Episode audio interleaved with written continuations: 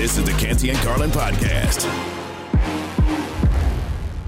Breaking news from ESPN's Adam Schefter. The Ravens have placed the non-exclusive tag on quarterback Lamar Jackson. This is more than just about money. The relationship between the Baltimore Ravens and Lamar Jackson isn't a relationship that is in a good place. They're saying, all right, we can't find compromise, so you go ahead and see if that deal's out there. And if it is, and you come back to us, you know, maybe we'll match it. Maybe we'll say, you know, you were right, we were wrong, and come back to us and everything will be fine.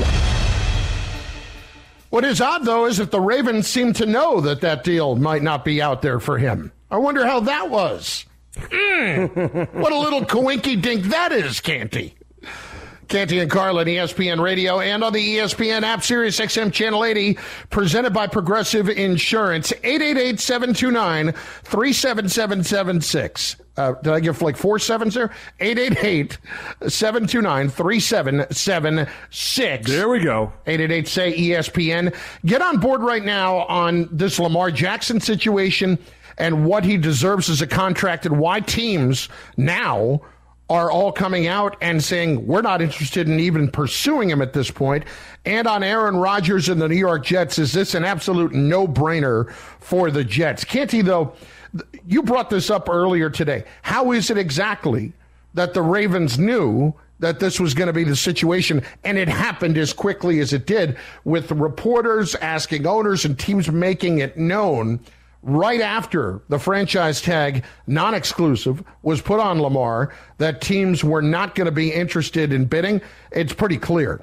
It's collusion. And we could say you can't prove collusion. I understand that. This is not me trying to prove it in a court of law. This is me tying together what this looks like. You can't tell me that since Deshaun Watson's contract last year was fully guaranteed, and Steve Bisciotti coming out and criticizing that, knowing what was coming, that there have not been many discussions among owners in the few times they have gotten together over the last year that were centered around, we cannot let this happen moving forward. And that's why you had teams not just saying, we're not giving him a fully guaranteed contract.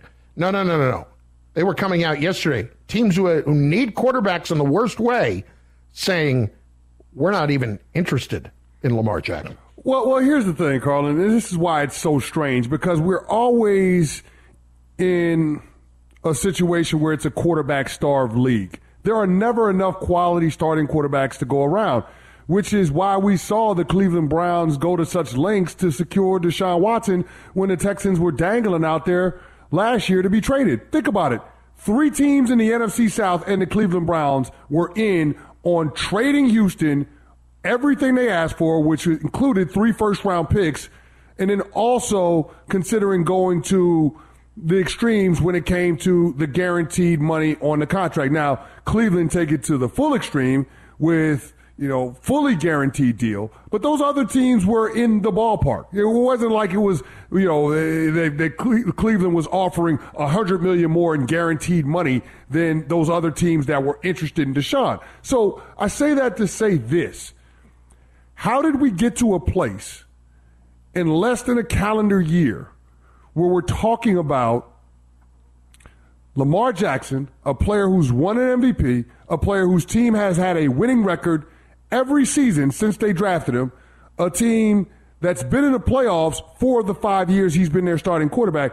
How can we get to a place where nobody around the National Football League is interested in even engaging him in contract talks? Forget about the fully guaranteed portion of the contract. Forget about the fully guaranteed part of this all.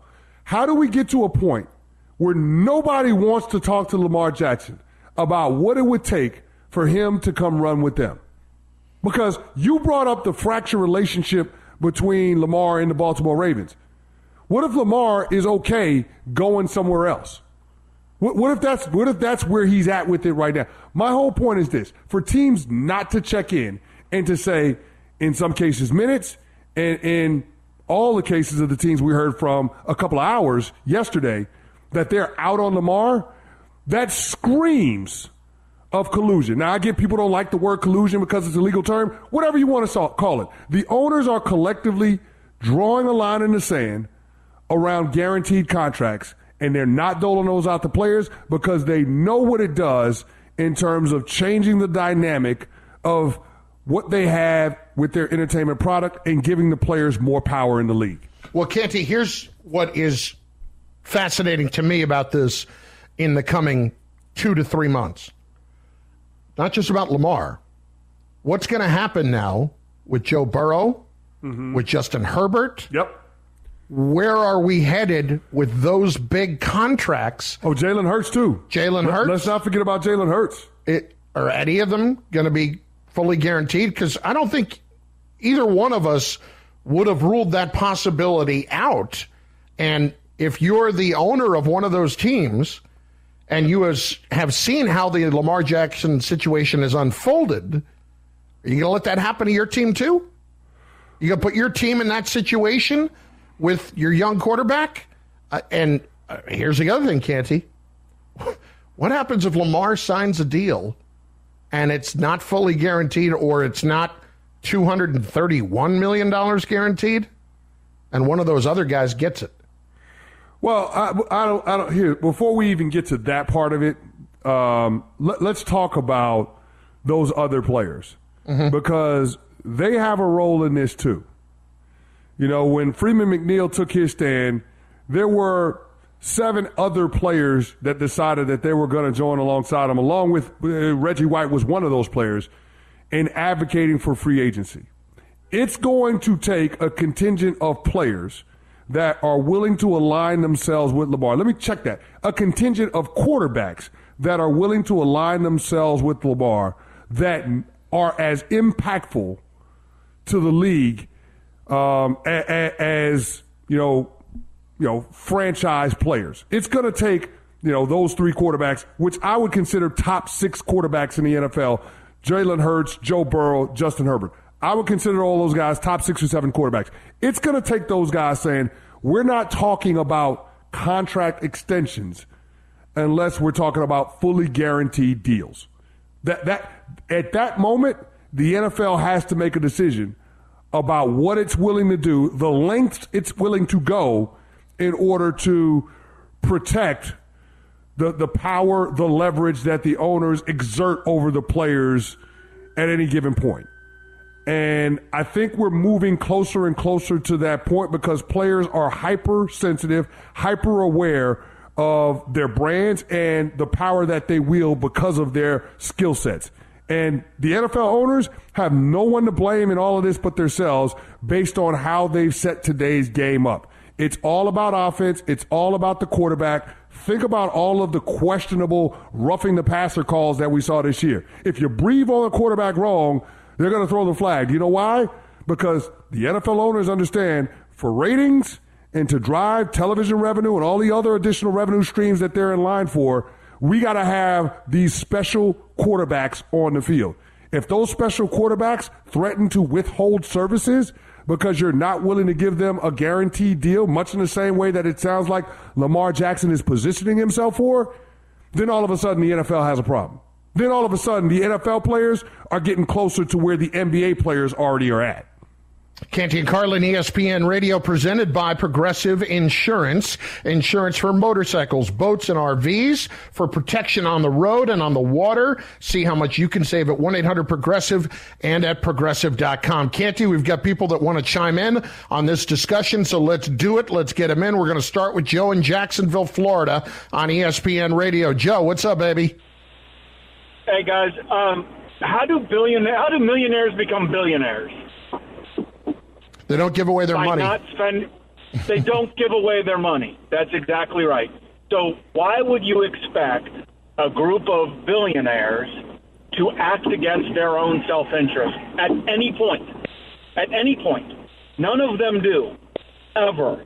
And I think you're right. They look at the situation and they say to themselves, we cannot fully guarantee, we will not go down that road. Because what if we do, and our quarterback becomes Tua and gets concussed, and now we are stuck with a fully guaranteed contract where there is no, what is it, an injury buyout, an injury clause, an injury settlement, right? It's fully guaranteed. It would hamstring the franchise for a decade. And so Joe, you're wrong with that, though. No. Joe, you're wrong with that. How so? You're wrong with that. You're talking about it hamstringing the franchise for a decade. You do realize that the salary cap went up $16 million this year, right? Do you know what that means? Right. That means the revenue pot that the players and the owners are splitting has gone up. Do you know why it goes up? Because the television deals and the licensing deals are exploding. The NFL has never been more popular. Think about it. When it comes to the revenue pie that the players and the owners are splitting, the players, the 53 guys on active roster, are splitting $224 million. You know where the other 224 goes, Carlin? Mm. You know where it goes? Mm-hmm. It goes to the owner. Yep. So it's not as if the owners can't afford to pay it. Jimmy Haslam can pay it. Jimmy Haslam ain't the richest NFL owner. Jimmy Haslam can do it. Every NFL owner can do it. Every single one of these franchises is billions and billions of dollars in terms of their valuation. These teams can afford to pay it. Why they don't want to do it is allowing the players to have a degree of power and leverage in the potential disruption that brings to their business model, comparable to what we're seeing in the NBA with the guaranteed contracts that those players have. That's what the NFL is terrified of, but it's not as if they can't do it. And it's not as if they can't absorb a quarterback being out or seasoned because he has a guaranteed contract. Think about it. Deshaun, how many games did Deshaun Watson sit out this year? How many games was he suspended for? 11. He only played in 6 games. Yep. And guess what? They were able to be fine with that, even though they guaranteed his contract. So give me a break with the, oh, this is going to set a franchise back nonsense. It's not. And we're not talking about every player getting a guaranteed contract. We're talking about a select few quarterbacks that would be in line to get these kind of deals. And when you talk about a decade, there's one guy who's got a 10-year deal, and it's spread out for a reason, and that's Patrick Mahomes. Do you think the Kansas City Chiefs would worry about guaranteeing Pat Mahomes his contract? Here's an idea. Get the hell out of here. Here's an idea. You don't want to hamstring your franchise? Don't give Russell Wilson $250 million in new money. Don't give Kyler Murray $230 million. How about this? If you don't want to hamstring your franchise, pay your quarterback sooner rather than later so you don't have to deal with the precedent of a fully guaranteed contract. Nobody wants to talk about the Ravens' mistake in all of this, which is not paying a guy that has already proven everything you needed to see as soon as you could pay him. This is a cautionary tale to every team that wants to wait and sit on a quarterback that's already answered all of the questions. This is why the Cincinnati Bengals can't afford to wait on Joe Burrow. It's why the Eagles can't afford to wait on Jalen Hurts, and it's why the Chargers can't afford to wait on Justin Herbert. Josh, South Dakota, up next on ESPN Radio. Joshua, what's up? Hey, how you guys doing? We're great. Hey, an atrocity, straight up an atrocity. I mean, come on, we're talking inflation, we're talking the inevitable. I mean, it's only going to get bigger and bigger and bigger. Pay the man, pay Lamar Jackson, pay him now. I don't care how you do it, I don't care when you do it, but when you hit, you hit. When you have a generational talent, here's where we're missing it, Joshua. Here's something that we haven't even talked about, and thanks for the call, in the last 2 days, and really we've lost sight of. Who's playing quarterback for the Ravens for the future? They don't have their answer. Don't tell me you're going to re-sign Snoop Huntley and feel good about where things are headed. Don't do it. You have to now go find another player of that ilk. And it's amazing to me that we're going to downplay what Lamar Jackson is. Already an MVP. 9th in QBR this past year. For context, Aaron Rodgers, 26th. 26th. We're going to downplay that. Yet everybody is all fired up about Anthony Richardson because he had a good weekend in his pajamas in Indianapolis when last year he couldn't hit the broadside of a barn in half of his games. And we're getting all fired up. We're going to make sure that we downplay Lamar Jackson. But Anthony Richardson, he's the next big thing. And to take it a step further, think about all of the draft capital that teams would be willing to mortgage to have an opportunity to get up high enough in the draft to get Anthony Richardson or C.J. Stroud, Bryce Young, or Will Levis. That's the problem that I have with this, Carlin. Think about what the Denver Broncos gave the Seahawks in order to get Russell Wilson. Think about what the 49ers gave up in order to move to number 3 and draft Trey Lance. 3 first-round picks and multiple second-round picks. Ridiculous amount. Just to have an opportunity to get a quarterback that can be a difference maker like Lamar Jackson. Most of these picks end up failing. When you start talking about drafting quarterbacks high, most of these guys end up not working out. All the evidence you need to see is with Zach Wilson and the New York Jets. And that was 2 years ago with the second overall pick. Carlin, the biggest thing that we have to understand is that a player of Lamar Jackson's ilk is not easily replaceable. And the sheer scarcity of it is what drives the price. You can't get these guys. They don't grow on trees. And that's why we all said the Ravens would be crazy for opening the door and letting other teams negotiate with them, unless the Ravens already knew that other teams would be unwilling to give them that contract because the owners don't want to set that precedent. Donnie next on ESPN Radio. Donnie, what's up, buddy? How are you? Pretty good. First-time caller, but long-time listener. How you guys doing today? We're great, Donnie. We appreciate it. How you doing?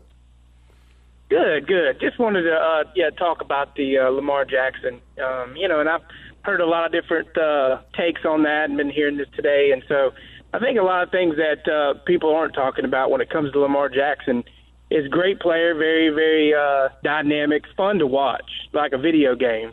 But nobody really wants to talk about his playoff record, which I think is like 1-3. And the guy is electrifying, which, you know, that's where he is at this point in time, but he stays injured a lot. And here's the thing, Donnie, you got quarterback two problems in the league. Donnie, we got two problems there. Thanks for the call. Number one, you're going to say injured a lot? I'll throw you other guys at him who have been injured more. I'll throw you Deshaun Watson, who, I'm going to count some dumbassery in all of this, has missed 39 games. So basically missed 39% of his career so far. Kyler Murray got a ton of money. He's missed more time. Dak Prescott got $40 million a year. He's missed more time than Lamar Jackson. Lamar Jackson has missed 13% of his games, and that most of it in the last 2 years. And you can't convince me, by the way, had he just held in, like we talked about at the beginning of the year, and gotten his contract then, that he wouldn't have been playing at the end of the year. I just find it laughable when we start talking about playoff record. He has the exact same amount of playoff wins as Deshaun Watson does. And Peyton Manning started 1-3 in his first 4 playoff games. Lamar Jackson is 1-3. What are we talking about? And the one was on the road. What are we talking? See, here's my problem. People are carrying the water for the NFL. And based on the lack of interest or the radio silence that these teams have come out with in terms of pursuing Lamar Jackson, everybody wants to frame their argument around that because God knows that these NFL teams never do anything wrong, and it's all about being able to win, and they're just saying that Lamar Jackson is a player that can't help them win. Do you really believe that? Are you really buying that? What we should learn from those 5 teams coming out as quickly as they did to say they didn't want Lamar is that the NFL teams, those NFL teams, aren't necessarily prioritizing doing everything they can to compete for a championship. And if you're a part of a fan base with one of those teams, you should be irate today because those teams have an opportunity to get an MVP quarterback that has an 8 to 10 year window of being in the prime of his career. And you're willing to forego that for the relatively unknown commodities that could be in the NFL draft or God knows what else is in the marketplace. Think about that for a second. We're not going to roll with a proven commodity like Lamar Jackson because we don't want to go down the road of guaranteed contracts when there's nothing in the CBA that says that owners and teams can't do it. It's egregious, Carlin, but that lets us know that the NFL, it ain't a meritocracy. So let's stop purporting it to be that. This is about players having to be not only be good at football, but be good for business. And right now, with the business model of the NFL, Lamar Jackson doesn't fit what they want to do, which is why they're handling him the way they are. Speaking of change, we're going to talk to someone who has been instrumental in change in the NFL. Next, Canty and Carlin, ESPN Radio. Passion, drive, and patience. What brings home the winning trophy is also what keeps your ride or die alive. eBay Motors has everything you need to maintain your vehicle and level it up to peak performance. From superchargers, roof racks, exhaust kits, LED headlights, and more, whether you're into speed, power, or style, eBay Motors has got you covered. With over 122 million parts for your number one ride or die, you'll always find exactly what you're looking for. And with eBay Guaranteed Fit, your part is guaranteed to fit your ride every time or your money back. Because with eBay Motors, you're burning rubber, not cash. With all the parts you need at the prices you want, it's easy to turn your car into the MVP and bring home that win. Keep your ride or die alive at ebaymotors.com. Eligible items only. Exclusions apply. 10 seconds on the clock. How many things can you name that are always growing? Your relationships, your skills, your customer base. How about businesses on Shopify? Shopify is the global commerce platform that helps you sell at every stage of your business. From the launch your online shop stage, to the first real-life store stage, all the way to the did we just hit a million orders stage, Shopify's there to help you grow. Sign up for a $1 per month trial period at shopify.com/network, all lowercase. Go to shopify.com/network now to grow your business. No matter what stage you're in, shopify.com/network. This is the Canty and Carlin Podcast. Celebrating International Women's Day on ESPN. You've got the complete women's broadcast tonight between the Mavs and the Pelicans on ESPN, 7:30 p.m. Eastern Time. We welcome in on Canty and Carlin on ESPN Radio, Sam Rappaport, NFL Senior Director of Diversity, Equity, and Inclusion on this International Women's Day. Sam, it's Chris Carlin along with Chris Canty. We appreciate a few minutes. How are you? Good, Chris. Thanks for having me on. Well, we appreciate you giving us a few minutes. And just what does this day mean to you? To me, it means it's about representation. And I think for me, it's about thinking about all the people, all the women whose shoulders I'm standing on, and so many of us are standing on, who have paved the way to make it a little easier for me and for us. And, you know, I think a lot about them today. Sam, you've been involved in a lot of initiatives through the years between your work with the NFL and USA Football to bring more women into football. Why has that been so important for you? And also, why is it important to the growth of the league? Yeah, Chris, we looked out on the sidelines at a game about 7 years ago. A bunch of us were standing on the sidelines and recognized how underrepresented women were in football roles. Right, we're doing pretty well on the business side of the sport, but on the football side, in roles like coaching and scouting and officiating, there were almost zeros across the board. So we decided to make a concerted effort to get more women into the pipeline through a program that we started in 2017. And through that program, there's 225 opportunities have come out of it. And most of our female coaches, many of our female scouts, you know, who are now flooding the pipeline in those entry and mid-level jobs, you know, that's the future of the league. And to answer the second part of your question, we want this league to reflect its fans. And just about half of our fans are women, but that's not reflected in the workforce within the NFL. So we're working to try to change that. And Sam, just to follow up with that, how have you seen the culture in and around pro football change as a result of more women having opportunities in these spaces? Yeah, Chris, we have a ways to go there. You know, on the inclusion side, you know, getting head coaches to stop referring to, you know, their teams as guys and men, and, you know, changing that language like Brian Dable spoke about at the forum, you know, to everyone or coaches, just using a language that is more inclusive of everyone. So we have a ways to go. But, you know, interestingly, one of the general managers I spoke to told me that bringing women into his scouting operation made the men better, because he said that it mirrored society more, so it kind of brought the testosterone levels down for some of the men. They felt like they had to chest pound a little bit less, and he said that he actually found it made everyone stronger, which I think is a really interesting point. Sam Rappaport, NFL Senior Director, Diversity, Equity, and Inclusion, with us on Canty and Carlin on ESPN Radio. But, you know, Sam, okay, so there's a ways to go in your estimation there, but where do you feel like, over the 7 years that you've done the forum that you had last week out in Indianapolis at the Combine, where do you feel like the biggest progress has been made? you know, we've cracked the nut of females in coaching.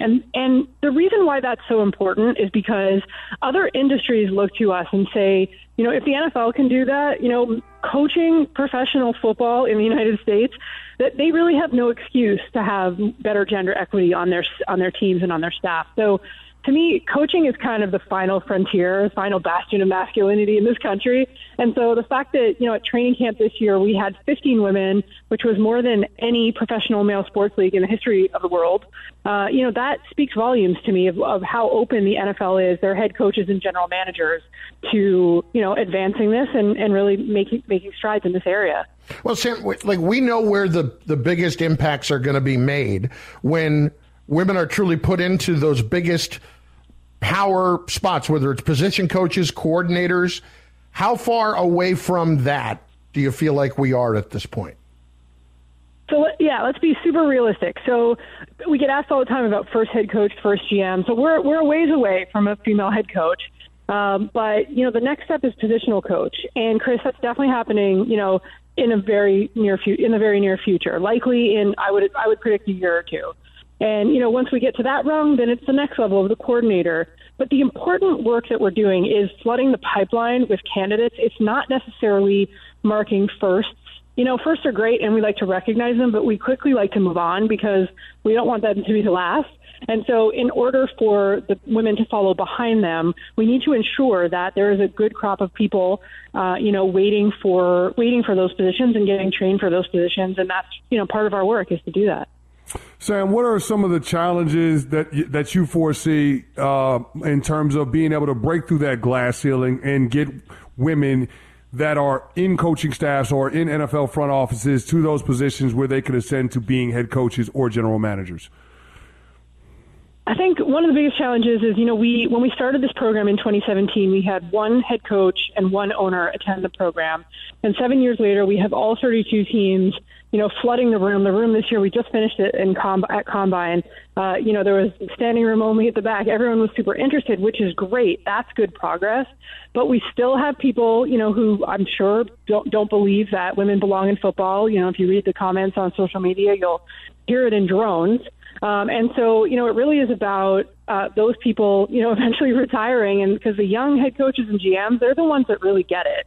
And they're the ones that bring people in for the right reason. You know, I heard Coach Dable at the NFL Women's Forum said, I don't need, you know, my wife or my two daughters. I don't need proximity to them to, you know, explain why I want to hire women. The reason I want to hire women is because I want the best people, and it's anti-competitive not to consider half the population. So, Go ahead. Yeah, no, it's guys like that, you know, but really the challenge is the people that still don't believe, but we're banging down those doors. Yeah, and with that, Sam, I wanted to talk to you about that because you just mentioned how you'll see on social media some of the attitudes toward women being in football in these roles. And I was curious to know what the NFL views the role of their media partners in trying to change some of those attitudes moving forward and the coverage that the women that are working in these spaces are getting and tracking that progress moving forward.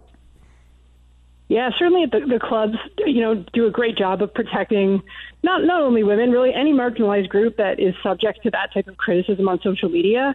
But at our program, we train the women who attend the program how to handle it. And, you know, we speak not only from women, you know, Roger Goodell spoke about his experience with criticism, and Dacia Smith, our chief admin officer, spoke about her experience with criticism, and we really teach them, you know, I think there was a quote that said the boos always come from the cheap seats. Mm-hmm. And so we kind of teach them, like, what to pay attention to and what to ignore. And, you know, if you have, like, an avatar as your name and you likely live in your mom's basement, we kind of teach them not to worry about that. But if your head coach has some criticism for you, then you should probably take that to heart. And so we really teach them the difference between trolls and people who are there to make you better. Sam, last one, and this is going to sound a little bit odd, but how important is it to get to a point where we don't have to celebrate this, if that makes sense? You know, to where it is the norm as opposed to something that you have to continue to fight for. Yeah, the mission of the program is for it to not exist anymore. We don't want to use qualifiers like female scout and female coach. We don't want to have to build this side door that we built. We want it to be normal, and we're we really are working towards normalization, which is what the program's all about. So the importance of celebrating and still talking about it is that what we heard from so many of our young participants this year is that the only reason they got into coaching was because they saw Maral Jabardifar of the Bucks or Callie Brownson of the Browns or Jennifer King of the Commanders, and that's what made them realize that it was even a possibility for them. So if we don't talk about it at all and we just pretend like it's normal, which it isn't yet, then we won't have that type of reaction from younger women growing up. So until it's a little more ubiquitous and less scarce, right? We only have 6 full-time female coaches now. Until that's 16, at least half the league, we still need to talk about it so we make sure that we're flooding the pipeline with young girls who want to work in football. Sam, listen, we appreciate your time and your insight, especially into this. And, yeah, we look forward to that day, too, to where it does become the norm as opposed to having to fight for it, but certainly celebrating it to help push it forward. We appreciate it for your time. Once again, thanks again. Oh, it's my pleasure. Thank you both for having me. Sam Rappaport, NFL Senior Director of Diversity, Equity, and Inclusion on this International Women's Day. And we remind you that coming up tonight on ESPN is an all-female-led broadcast between the Mavericks and the Pelicans at 7:30 p.m. Eastern Time on ESPN. And you want to be there because it's, again, another major step forward as you continue to see the progress that is being made. It's Canty and Carlin on ESPN Radio and on the ESPN app. Canty, what do we like to do? We like to make people money. And we will do that next on ESPN Radio. Reggie White, who's a defensive end for the Green Bay Packers, says that the firebombing of his church in Knoxville, Tennessee this week was the work of racists who may have been trying to hurt him. First there was one fire, then there was another, then there was another. It wasn't just Reggie's church that burnt down. Hundreds of churches burned in the 90s. I think we have a major problem in our country that we don't want to admit, and that has to do with racism. Was this 1996 or 1956? 30 for 30 podcast and Antscape presents Through the Flames. Listen now wherever you get your podcasts. Death is the only punishment here. Now streaming, FX's Shogun. My master asks, what do you seek here? To vanquish our common enemies. Based on the global bestseller by James Clavell. War is coming. The epic saga of war, passion, and power. Let it come. FX's Shogun. Now streaming on Hulu. Canty and Carlin, the podcast. In case you missed our big announcement earlier, Canty and myself, along with Mike Tannenbaum and Ian Fitzsimmons, will be anchoring all of the coverage of the 2023 NFL Draft. That coming up April 27th and 28th, live from Kansas City. Round 1 on Thursday the 27th. Rounds 2 and 3, Friday the 28th. 4 through 7 on Saturday. Canty fired up for it. Absolutely. I'm as fired up about our food itinerary as I am about actually calling the draft. So like Kansas City is an outstanding food city. All right. Make no mistake about it. Here's what we need to do. Are we going to prioritize the steak or are we going to prioritize the barbecue? Yes, is the answer that you're looking for. Yeah. Love it. Canty and Carlin, ESPN Radio. You know what we do this time of day. You know what it is. So let's just get to it. Time to earn some cash. The taste of money, the smell of wealth. Canty and Carlin's best play of the night. The taste of money. Mr. Canty has put together a nice little parlay, and we told you about the all-women's broadcast later tonight on ESPN for the Pelicans and the Mavericks. So Canty has put this together on that game, and here's what we have got. The over-under on Mavericks-Pelicans, 234. Canty likes the over in that game. Over 234. Big number, but I'll ride with it. Well, I mean, it's defense optional for the Dallas Mavericks, right? And yes, coming off of the first night of a back-to-back, I mean, think about this. Like, you're not going to see the most dialed-in defensive effort from that group. And they already have their problems on defense. But they score points in droves, and you got to think that they're going to try to run the Pelicans out of the gym by putting up an obscene amount of points. So that's where the logic comes with the over on team point total. Okay, we're going to tie that in with C.J. McCollum total assists over 5.5 and Kyrie Irving over 26.5 points. I have to say, I like this combination. You do? I do. Okay. I'm a fan. I'm a fan. We got to get back on track. We do. Yeah, plus Marcus Smart let us down.